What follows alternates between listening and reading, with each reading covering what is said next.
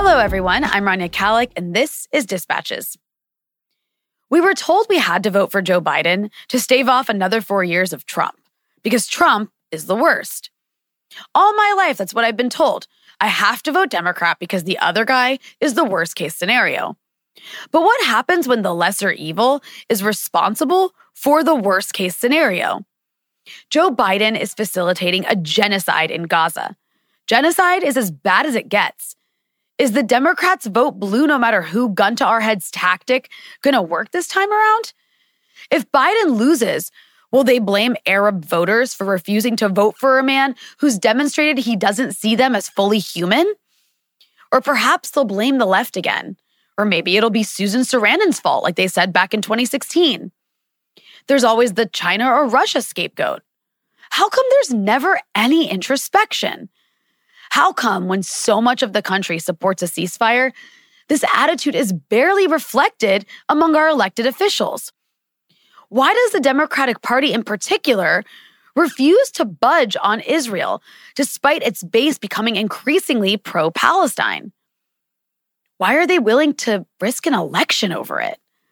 To discuss this and more, I'm joined by Briahna Joy Gray, host of Bad Faith podcast and co host of Rising at the Hill.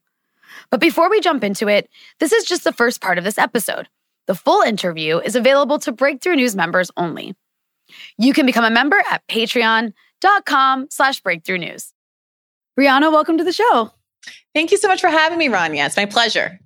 Well, I'm so happy to have you on. It's, uh, I think I remember when you had me on your show, you were like, it's, I can't believe I haven't had you on yet. And I feel the it same way. It was nuts. And I selfishly want to have you on over and over and over again for two reasons. One, because you're one of the best, um, most cogent, knowledgeable, um, you know, coherent voices, particularly on what's going on in the Middle East. And two, because it is like painfully difficult to find female guests. oh, I hear you. Oh my, I'd struggle with this too. I struggle. And I look at the lineup and it's like I have some sympathy for folks who've gotten, you know, dinged in the past for not having more kind of gender diversity on their shows. Because yeah. every week I'm like, who's who's the woman version of this this expert for this subject?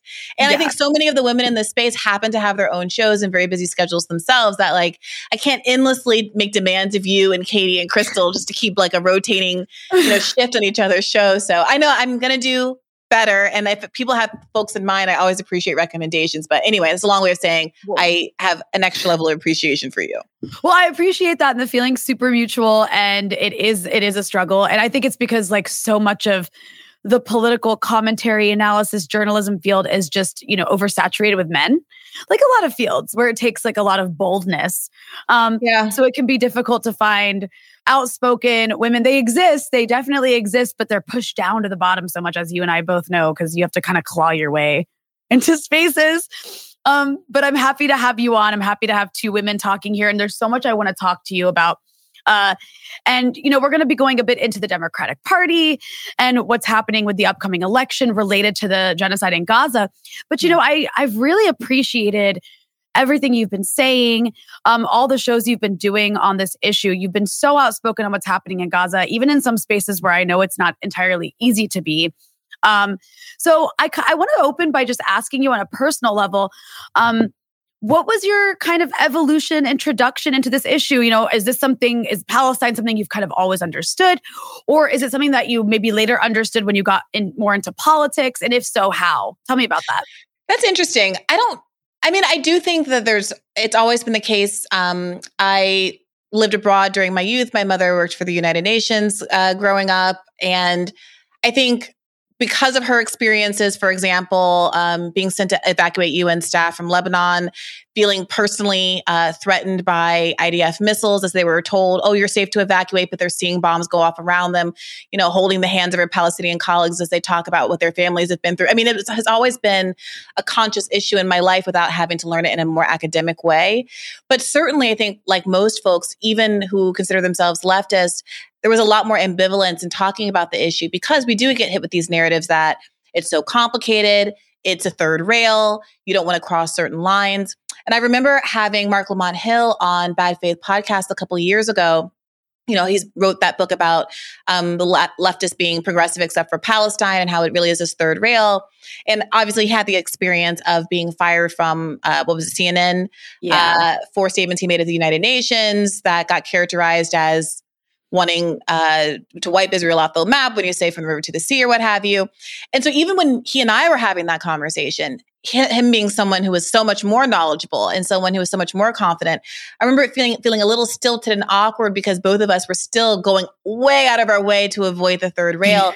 and it's frankly been really heartening for me to see how much more freedom, um, rhetorical freedom, and confidence that folks, including myself, have gained just in the last few months because of the exigency of what's going on in Gaza.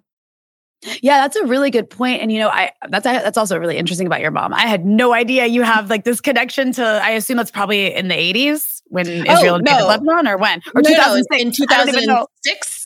Yeah. Which time? I'm like, which time when yeah, Israel no, no, no. bombed Lebanon? no, it's my mom hard. I got in that, you know, much like, than that.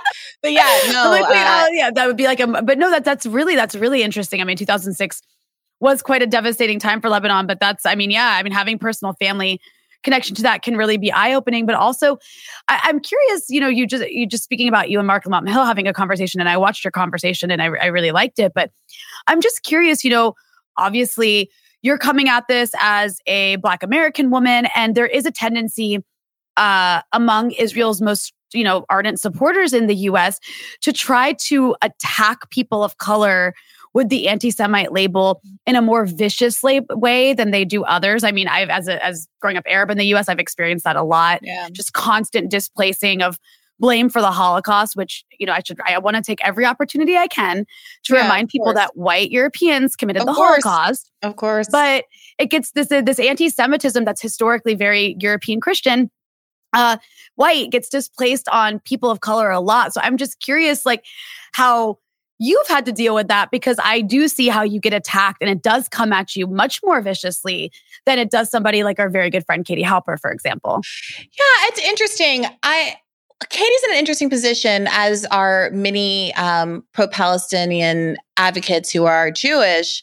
There's a different kind of attack they get that is visceral in different kind of ways. I would yeah. say there's a lot of um, there's almost sometimes I think it's fierier and more uh, more visceral because they feel like you're, you know, you, they get called self-hating Jew yeah, and should know better. and you know, it's a different character of response. I wouldn't say it was necessarily lesser because I've seen some real vitriol directed yeah. at, at Jewish people. And, and, and, and I've had, I've had relationships with, you know, kind of maybe let's call them progressive, but for Palestine Jewish leftists who are much madder at like a Katie type than me because they think, well, mm. Briahna, you're just silly. You don't know you don't know any better. You'll learn someday. Whereas Katie, they feel, or, or someone like Katie, they'll feel like, what's wrong with you? You know, you're yeah. not a, you know, there's something intrinsically wrong with you. I will say though that I think that there's been a real response, particularly against Black Americans because there's been a long-standing history of solidarity between Black Americans and Palestinians. Um, I had a guest on uh, who is a uh, scholar of Jewish studies at Dartmouth recently who was talking about the evolution of the relationship between Blacks and Jews in the United States and really interrogating this idea that there was a break that happened in the 60s that was an ideological in nature, as opposed to a break that happened because the solidarity was rooted in both uh, in leftist Jews and leftist blacks, both being communists and socialists, and having a um, internationalist view of the world and seeing Israel as a, a, kind of settler colonial project. And what happened when there was more assimilation among American Jews into mainstream American society, and their politics simply shifted into a more liberal style of politics, and that was the cause of the break, as opposed to any actual values or um, difference of, of, just just difference of opinion between the races on the question of Israel. Um, it was really about a broader ideological kind of left versus liberalism divide. And so I'm really interested in those kind of questions, but also really interested in tracking the history of kind of a consistent Black understanding, leftist Black understanding of why uh, the rights of Palestinians are so important and linked to our own historical trajectory of the United States and the trajectory of so many disenfranchised people around the world. And so I think knowing that and seeing that, there has been an effort to attack Black allies or whatever you want to call them in particular you see this with the discourse around college campuses like how dare these black groups be in solidarity with um, pro-palestine groups? You see this in the way that dei is lumped into the critique of the pro-palestinian uh, protesters. You saw this really early on with the deborah messings of the world saying things like we stood up for you and black lives matter and now look what you're doing to us. Like a real effort to corral the horses and act and act as though um, you know, as two oppressed groups, we should be standing together instead of asking the question about whether or not, as two oppressed groups, we should be standing together along with the third oppressed group, the Palestinians, and who right. really is betraying the once shared ideology. Who who is the one that's forgetting that we're supposed to never forget, as opposed to recharacterizing it as we'll we'll never forget, we'll never repeat this for Jewish people, as opposed to for anybody at all in the world. Yeah, and gosh, for De- Deborah Messing, I mean, was Deborah Messing? I don't. I'm sorry, I I could be wrong, Briahna, but do, do was she at the forefront of those 2020 protests? Did I miss that? Not that I recall. You know, I didn't see her there. No, I'm just kidding. um, I mean, I'm just saying. Was, who, who was it that said? Oh, it was um, it was one of those. Uh, was it um, was it Jim Clyburn? Somebody back in, do you remember that in 2016?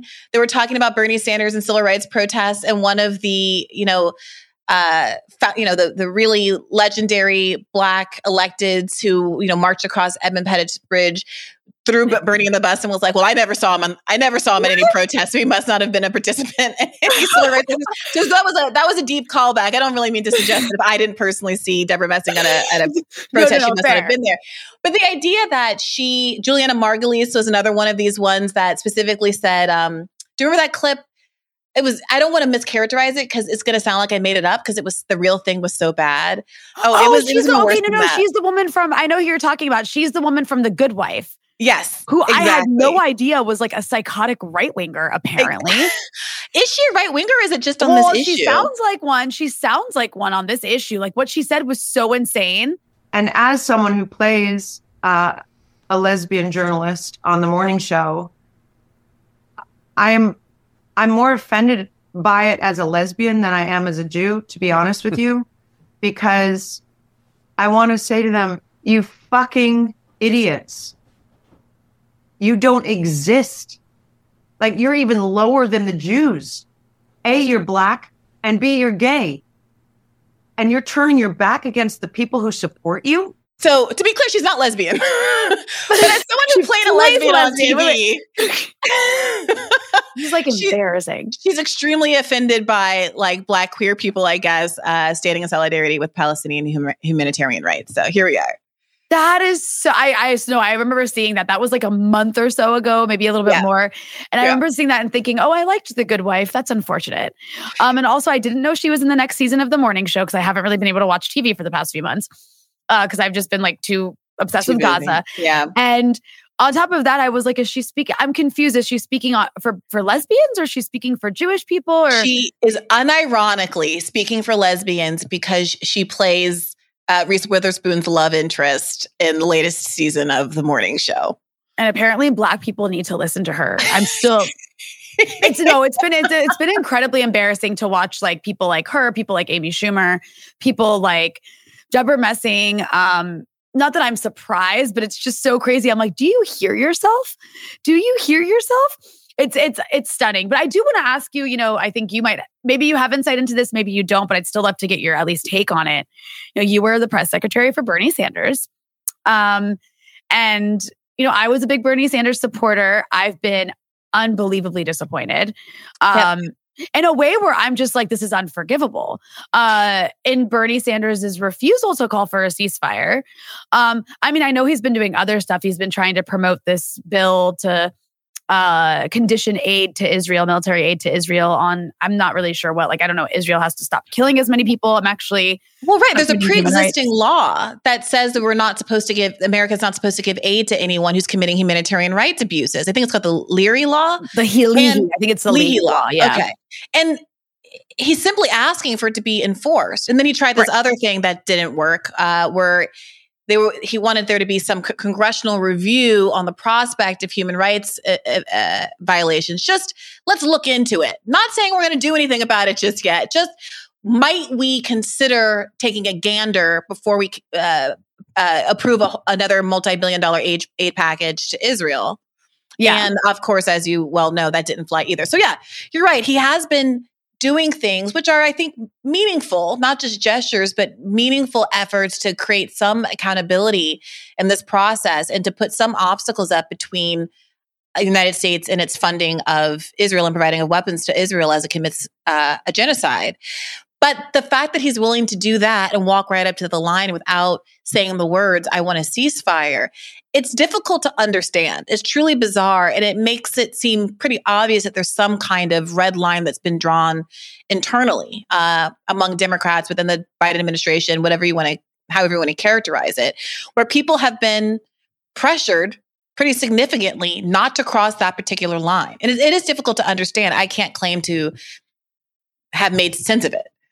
Yeah, I, mean, I remember. I don't remember where, but I think I saw James Zogby. Maybe it was on Democracy Now or something. Say like he was like he's not taking my calls. I've tried reaching out to him. He's not taking my calls. And I do remember back in 2016. Um, I wasn't a huge fan of Bernie Sanders at first because back in 2014, when Israel was doing Operation Protective Edge, I think it was called. Um, Bernie Sanders there was like a town hall he was having in Vermont, and a bunch that. of his people from his constituency were like calling for a ceasefire, and he had them kicked out. Mm-hmm. And I was mm-hmm. like, "Who the?" I was like, "Who the hell is this guy?" I wasn't familiar with Bernie Sanders at the time, so I was like, "Who the hell is this old white senator?" Mm-hmm. And so I like held a grudge, you know. And then it came to 2016. And everybody was so excited. And I was like, nope, I don't care. This guy sucks on Palestine. And then I remember he like brought on Cornel West and then I remember he like started shifting what he was saying and listening to people. And then I still remember that really like iconic moment in Brooklyn when him and Hillary Clinton had a debate. And I mean, he said something really basic. He was like, you know, Hillary Clinton said something so disgusting, something like Hamas dresses in civilian clothing, the clothing so that when they die, like, or when they get killed by the Israelis, like, uh, they get counted as civilians, like something disgusting like that. And Bernie Sanders like took issue with it, and he told her like, you know, no, Palestinians are human beings and they're deserving of basic rights. And I remember the the whole like room just erupted in appro- applause and cheers. And I was like, holy crap, like this guy's awesome. Yeah. And he's going on Jake Tapper and he's like, he's like, how are you gonna call me an anti-Semite? Like my parents, like, like they like fled pogroms. Like what? And it just didn't work. And he was really good. I was like amazed. And he yeah. stayed pretty good on it. So this time I'm just like, what on earth is happening. Yeah. Well, I, I think, think, it's also go ahead. Go ahead. Yeah. Go ahead. No, you go ahead. Well, I'm sorry. I, was just going to bring it to like I think it's also you know, maybe it's a Democratic Party thing. Maybe mm it's like a problem among our progressive leadership things. I don't know. That's all I was going to say, but go ahead, take it from there. Well, no, it, it, I think part of it is that the uh, Overton window has shifted so radically to the left that there was a time in 2016 where all you have to say is uh, Palestinians are people too. Hmm. and you can get a room full of applause. But it's a good thing that we have been inching, creeping toward, I think, a better collective understanding of the crisis, um, the ongoing crisis of the occupation, not just the more immediate post October 7th siege crisis. And as a consequence, he has found himself on the wrong side of where most people are. I think, I don't know that he moved so much that the world moved around him. And I don't think it was necessarily wrong to give him credit for being ahead of the curve at one point in time. But we are also confronted with a stark reality that now he's very much behind the curve. I mean, back in 2008, it felt like a breath of fresh air for um, John McCain to say to that heckler who said Obama's a Muslim and is bad. Right. Well, it's okay to be Muslim right? Like yeah. that felt like, oh my God, g- give him a civil rights hero prize.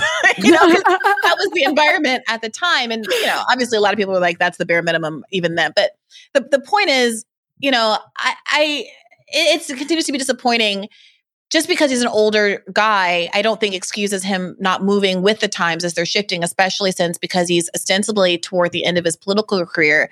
It does seem like the stakes of him doing the right thing in this moment are low. You see so mm-hmm. many of advisors, Matt, people like Matt Duss are increasingly critical of the Biden administration online.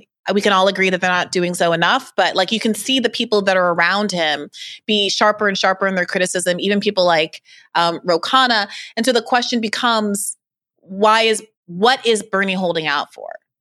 Like what what is it? What is he being pre- how is he being pressured in this moment to go right up to the line and say everything but for the word cease- ceasefire?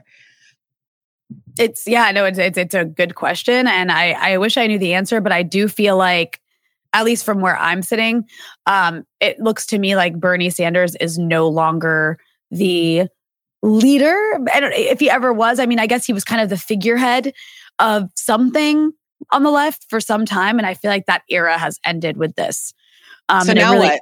yeah. So now what? So in an irreparable way. And that's a good question. So now what? And before we get to like the squad, I want to ask you, you know, what are your thoughts on, and I mean, I guess this is a very progressive except for Palestine, but also John Fetterman. I mean, John Fetterman has been like, you know, Netanyahu practically in the way he's been talking about this, which has been really shocking because for a moment he seemed like oh the new it guy on the progressive side of things and like he was your working class working man though i recently learned that he's actually not no, he comes from a wealthy family. He yeah. went to Harvard. Like he's like cosplaying. It's extremely um, cosplay. Very effective, apparently, cosplay. But I mean, yeah. I think all yeah, go ahead. I'd love to hear your thoughts on John Fetterman. Well, I just had um, Nathan Robinson on uh, Bad Faith podcast for the Monday episode this week. And he, remember, got a lot of flack from folks on the left because during the uh, the campaign, uh, the senatorial campaign, he was calling out Fetterman's staff for focusing too much on kind of online antics, playing into all the discourse about Dr. Oz not being from Philadelphia while being, or from Pennsylvania, while being really light on the substance of what John Fetterman actually stood for. And I think a lot of people at the time thought, well, Nathan, don't look a gift horse in the mouth. This kind of viral, Gen Z, TikTok fun dunking on the internet is working for Fetterman. Fetterman's our guy. What do you want Dr. Oz to be, Senator? Just like take the take the W. And now at this point, it is worth reflecting on whether or not we should have been more circumspect, not just because of the online nature of the campaign, which I don't think is a problem in and of itself, but by the fact that it wasn't accompanied by more substance and that we didn't get more clarity, perhaps because of the success of the online antics, about what Fetterman actually really stood for. Now, there's also an argument that says, well, what do you do about it? Um, assuming that we're past the primary process, if it is Fetterman and Oz, we're we're in one of these situations again where are we saying vote blue no matter who because the alternative is worse? Is the calculation of vote blue no matter who different when it's a Senate race as opposed to a national um, electoral race, a, a, presidential race? Um, are we willing to bite the bullet and bend the knee so that the, who the eventual president has the votes in the Senate to perhaps enact important policy changes that are, you know, I, I don't know. I mean, these are difficult questions, but I certainly think Nathan's insight is worth reflecting on in Definitely. retrospect. Yeah. And then you look at the squad, which I mean, to be fair to the squad, I mean, what Rashida Tlaib was subjected to was really horrible. And like they rallied around her when she was, but then I haven't hear, heard anything from them since. And this is ongoing. Um, I'm not sure what they've been doing. I mean, I think that they've called for ceasefires individually. I know that they've held a couple like sort of photo ops outside of the Capitol, but they've sort of disappeared on this issue. And so it just becomes like, what do they matter if in this situation they have no power to put any pressure on anyone anywhere and have literally just kind of stopped talking about it? Yeah, I mean, I don't know if you saw there was a recent clip um, of AOC on um, this kind of fun podcast that's gone viral with these two um, ladies, two blonde ladies, and like their I don't want to guess people's ages, but like maybe 40s or 50s, and they kind of have like a like Southern ladies sitting on my front porch dishing kind of vibe about them, just kind of talking trash about people, but they're unexpectedly kind of funny and unexpectedly kind of progressive to the extent that you might stereotype them for being Southern white ladies, you know. Um, and so they had uh, AOC on, and they asked her in this clip that's been going around. I think Glenn Greenwald just tweeted it out. If you want to take a look at it, look at it, um, whether or not they're like Team Biden, if, if she's Team Biden at the end of the day. They're like, well, he's getting all this pushback on a lot of stuff, but like, are you ultimately Team Biden? And she says, yes, I am. Um, and kind of makes a sort of a vote blue no matter who argument. So that's wow. where AOC is. Um, that's where AOC is. Jamaal Bowman, I know, recently caught some fire on Twitter for distancing himself from Norm Finkelstein.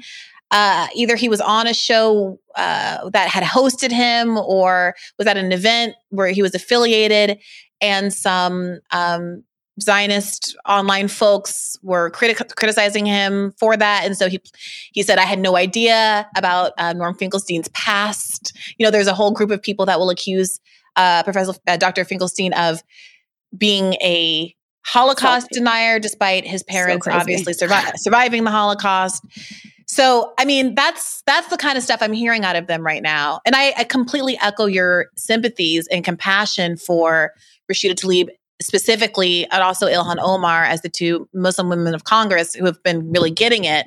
And Rashida, I mean, I can't even begin to imagine what this experience has been like her on a for her on a personal level. Um, but it doesn't feel like she has very much support within her party, even frankly, uh, within the squad. Yeah, I just sorry. I really I pulled up this clip that you were talking about. I'm yeah. not going to play all five minutes, but I think I'm, I'm hoping that the beginning of this, like, um, is a part. I, I have actually never seen these women. This is interesting. An interesting yeah. setup. They got AOC on, so let, let's hear what uh what they had to what she had to say here. Had it or hit it, Joe Biden. Hit it. You know, honestly, here's the thing.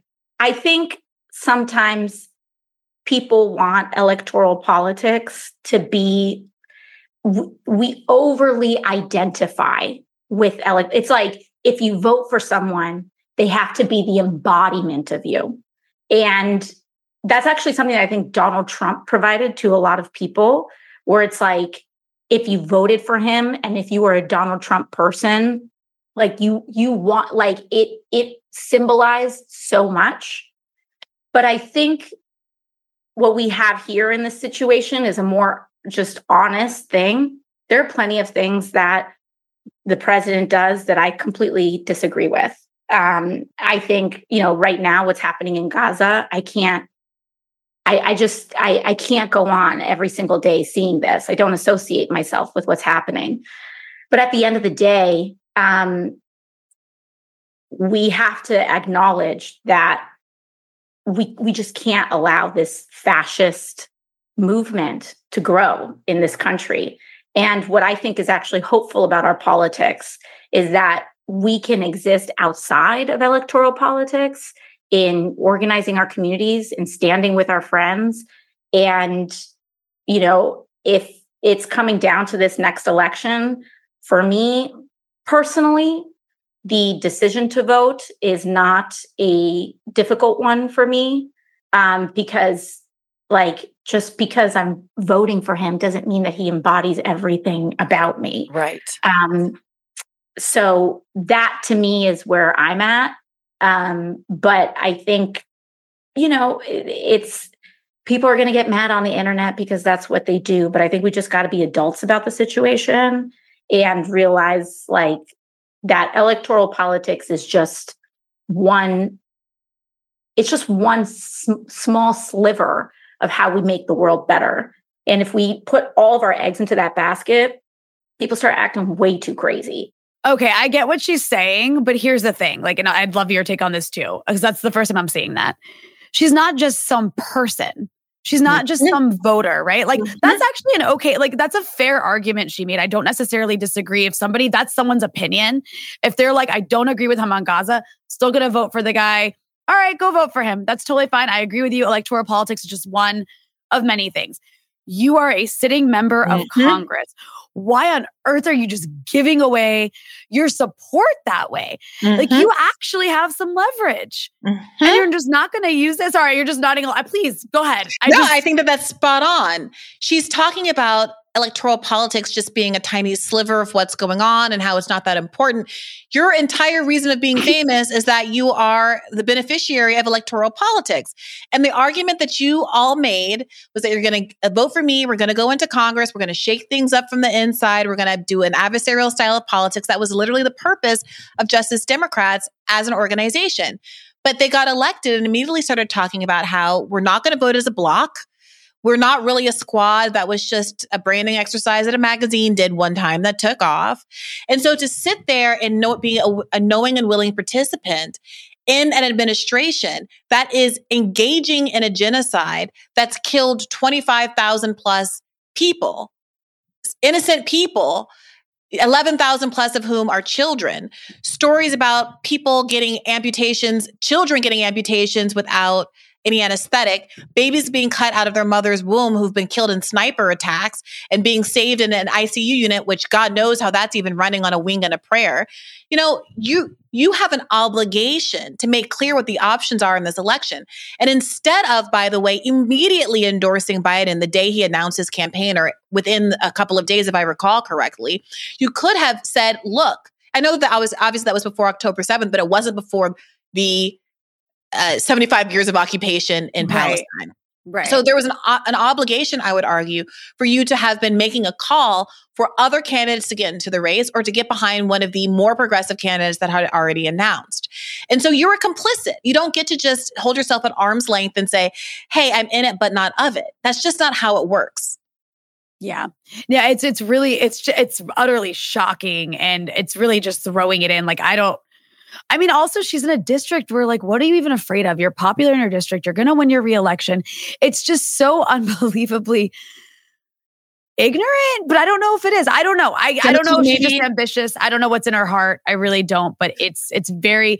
I'm like really trying to restrain my in my like my anger about this because it feels very personal for me. Right? Like yeah. I, I can imagine. Every like I live in a country that every day the Israelis are like, hey, we're going to turn you back to the Stone Age. And also, like 200 miles from where I live, there's a genocide happening to people that I feel I'm like are my people. Yeah. And my representation in the US, like it's like barely anyone, not any, not anyone, like not anyone speaks the way I do or any of the people I speak. They don't speak like us. They don't support a ceasefire. If they do, it's very tame. And that's the next thing I want to get to here is the Democratic Party is made up of people who are so pro Israel, they're willing to fracture from their base. And when I say that they're willing to fracture from, from their base, what I mean is that I've been watching for the past like couple of decades, specifically, I'd say like the last 10 to 15 years. If you look at polls over how the Democratic base feels about the issue of Israel Palestine, you see increasingly they are more and more pro Palestine and less and less pro Israel. And then when you go by generation, you break it down by generation, it's even more. I mean, there was a recent Gallup poll, it was back in November. Uh, and this is this is there was a lot of destruction by November. There's even more destruction of Gaza yeah. now, where there was a significant portion of Democratic voters who disapprove of Biden's handling of the war. Um, and specifically the under 35 range, it was like 69% disapprove. And then which, when asked which side they sympathize with, Israelis or Palestinians, Democrats younger than 35 were more likely to sympathize with Palestinians, 74% of them, than Israelis, just 16% of them. And even when you go older, Democrats 65 and older were more likely to sympathize with Israelis, but it was still only 45%. And then 25% sympathize with Palestinians. And then I guess the rest were like not really going either way. The point is to say there is a huge generational divide on this issue. And then when you go down to like people of color, it's even more pro Palestine. But the Democratic base, there's no question, is increasingly pro Palestine, increasingly against Israel.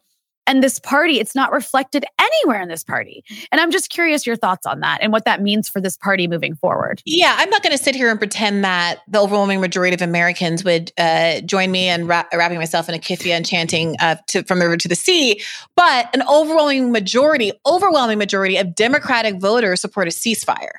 That mm-hmm. is just a bottom barrel basic demand at this point that is, I think it's being characterized as a, it's much more radical than it is. So a lot of us have been citing this, like, I think 66% overall figure of Americans who support a ceasefire. But it's worth noting that it's upward of 70%. I've seen um, polls showing it was as high as 80% of Democratic voters who are the people that Biden needs to turn out to win elections do support a ceasefire. And increasingly, people have been saying that this is their red line. So everybody knows that I was the person who attracted a lot of ire back in 2016 and 2020 um, for saying that I had my own litmus test and would not vote for Joe Biden at those times. And a lot of folks, including folks on the left, disagreed with me on that, as those that are right. But I've seen a lot of those same people saying that what's happening in Gaza, watching a genocide unfold on TikTok, is their red line. And I respect that whatever it took for folks to get to their red line, more and more people are realizing that the conduct of the current administration is not one they can en- endorse even with their votes.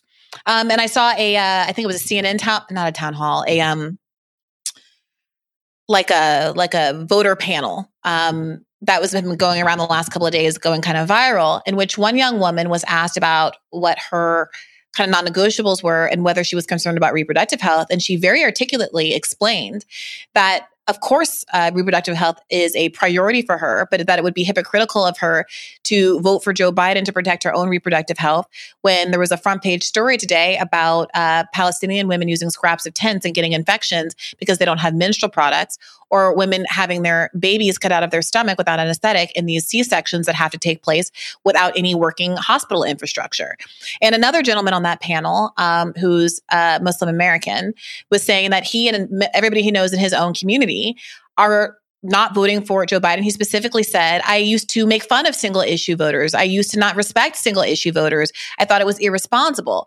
But now I'm in a place where, yes, I am a single issue voter and I absolutely will not be voting for, Joe Biden because of what he's doing uh, in Gaza. And I know many, many Arab Americans and Muslims American Muslim Americans feel the exact same way, especially concerning for Democrats that so many are concentrated in a must-win state like Michigan.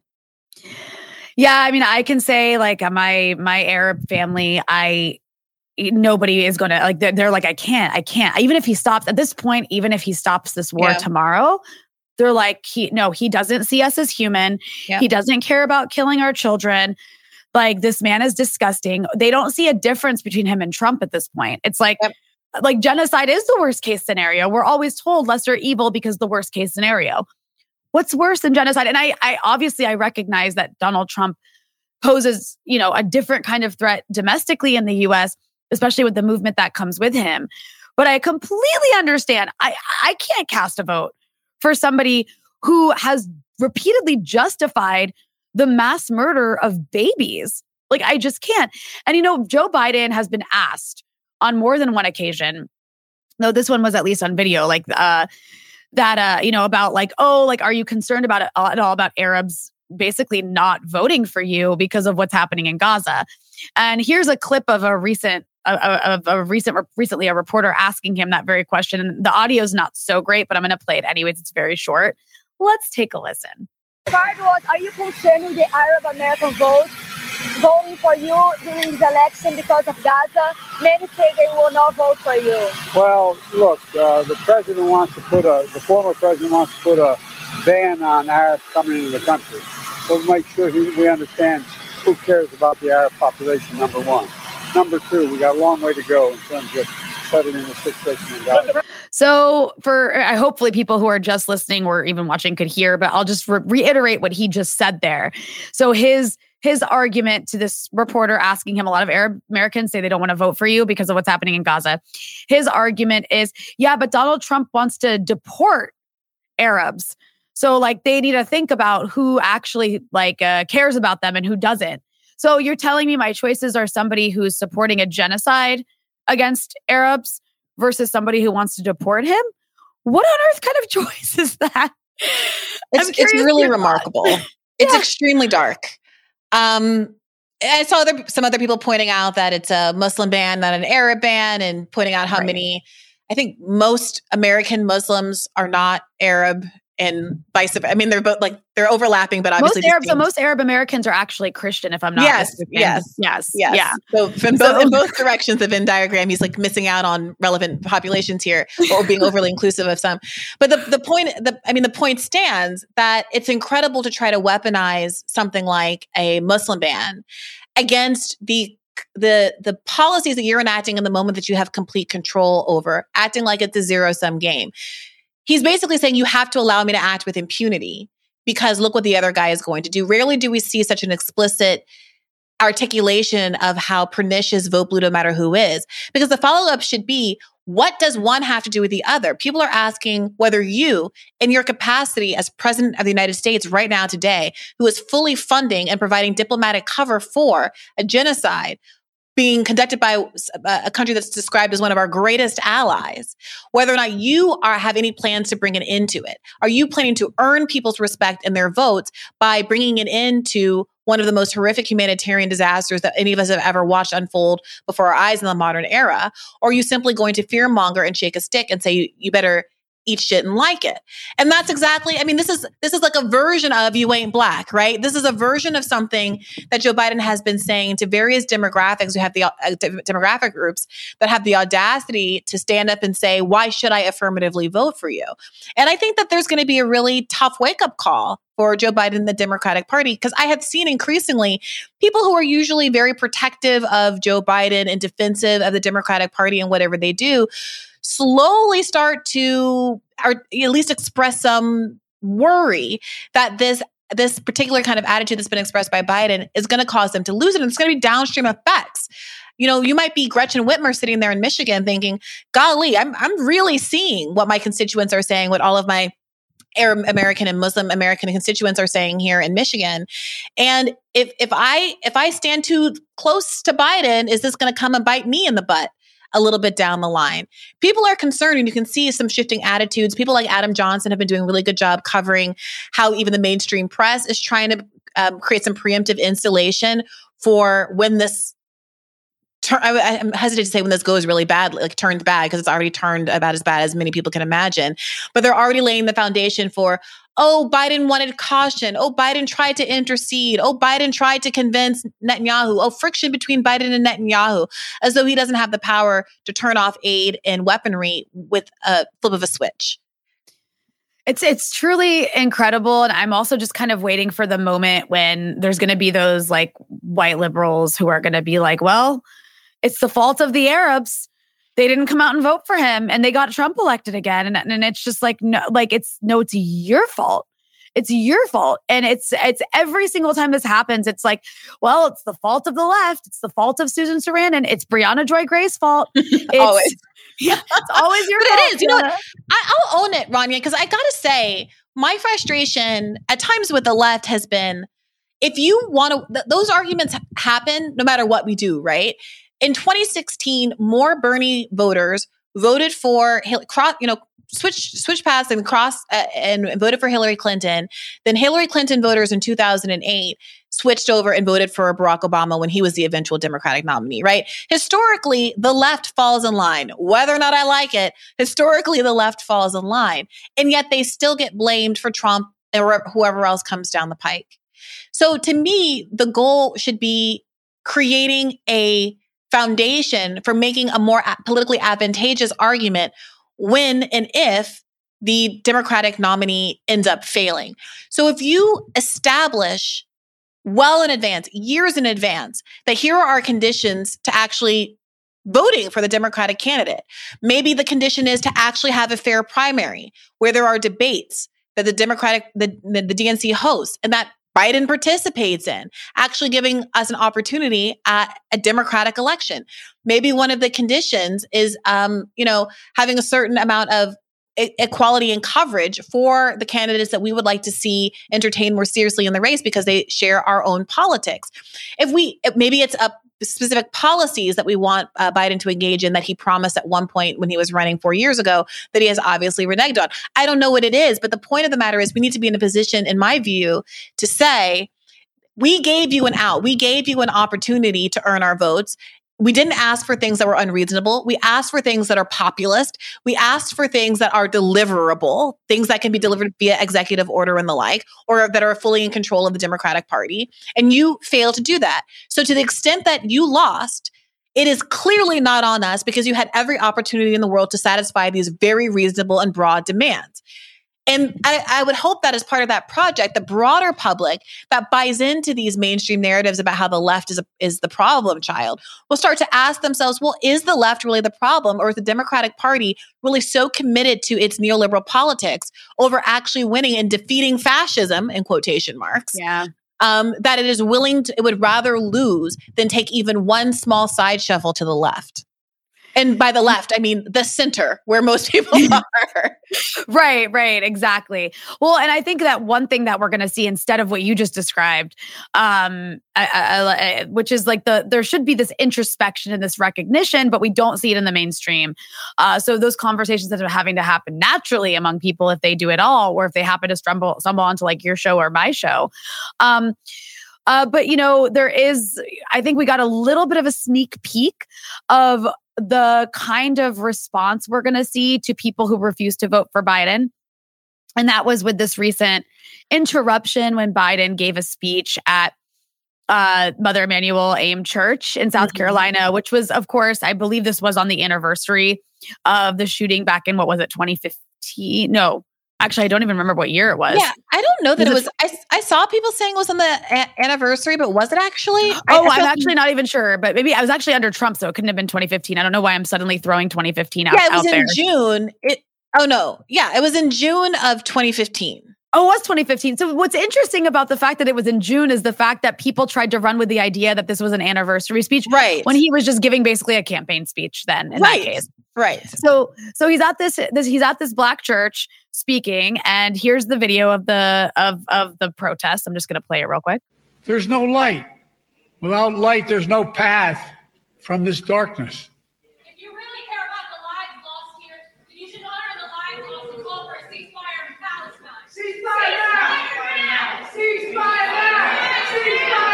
That's all right. That's all, that's all right. That's all right.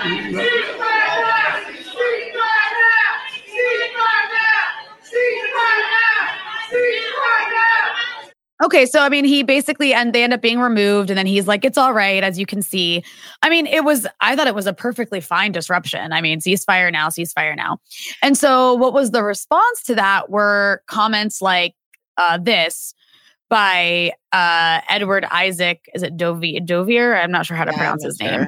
Um, I think he's at the Atlantic, if I'm not mistaken. But he's so. like he went into like crisis PR mode for the Democrats and says ahead mm-hmm. of Biden's arrival, anticipating that there might be protests, the pastor of Mother Emanuel specifically asked for people attending to show respect for the church by not interrupting. Both protesters who interrupted at the historic black church were white. So now, so now, Briahna, the issue it's not about genocide. It's not about whether it's appropriate to to protest Biden. It's now they were white. They were white and they were interrupting black people. So actually, this protest against genocide in Gaza was in reality racist. Right. I mean, so this is the this is the playbook. I mean, this is the exact playbook that basically started my journalism career. If you enjoyed this episode and want to hear the rest, you can access it by becoming a Breakthrough News member at patreon.com slash breakthrough news.